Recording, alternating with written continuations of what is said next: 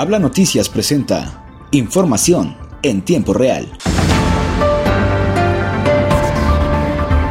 El secretario de Inclusión y Desarrollo Social de Coahuila, Manolo Jiménez Salinas, ha recorrido todas las regiones del estado para dar seguimiento a las instrucciones del gobernador Miguel Ángel Riquelme Solís de fortalecer lazos de cooperación en los 38 municipios.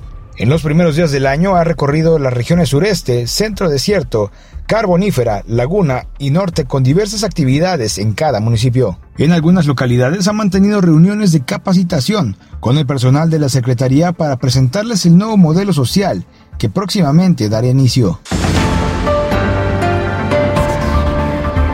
Por otro lado, la presidenta honoraria del DIF Coahuila, Marcela Gorgón, señaló que gracias al programa Adultos Mayores en Abandono, se atiende a más de 3.100 personas en situación de vulnerabilidad.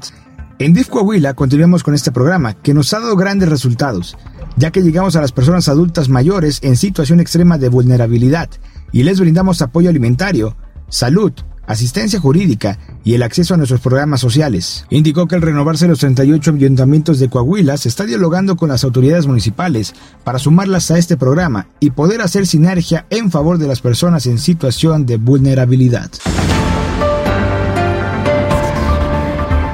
Este domingo 23 de enero de 2022, en punto de las 9 y media de la mañana, desde el sitio turístico conocido como Las Ladilleras, ubicadas en la entrada al fraccionamiento Punta Laguna, se dio el banderazo de salida de los participantes de la edición 2022 de la bendición de Cascos Laguna, siendo tres las disciplinas en participar.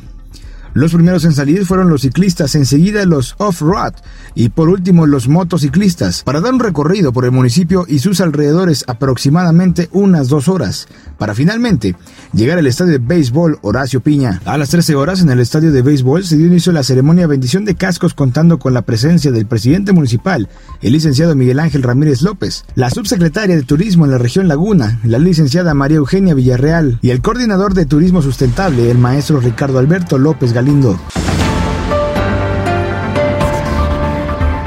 Hasta aquí información en tiempo real, presentado por Habla Noticias. Recuerda, si quieres saber más noticias, visítanos en nuestra página de Facebook y Twitter como el nombre de Habla Noticias. Yo soy Miguel Martínez y nos escuchamos hasta la próxima.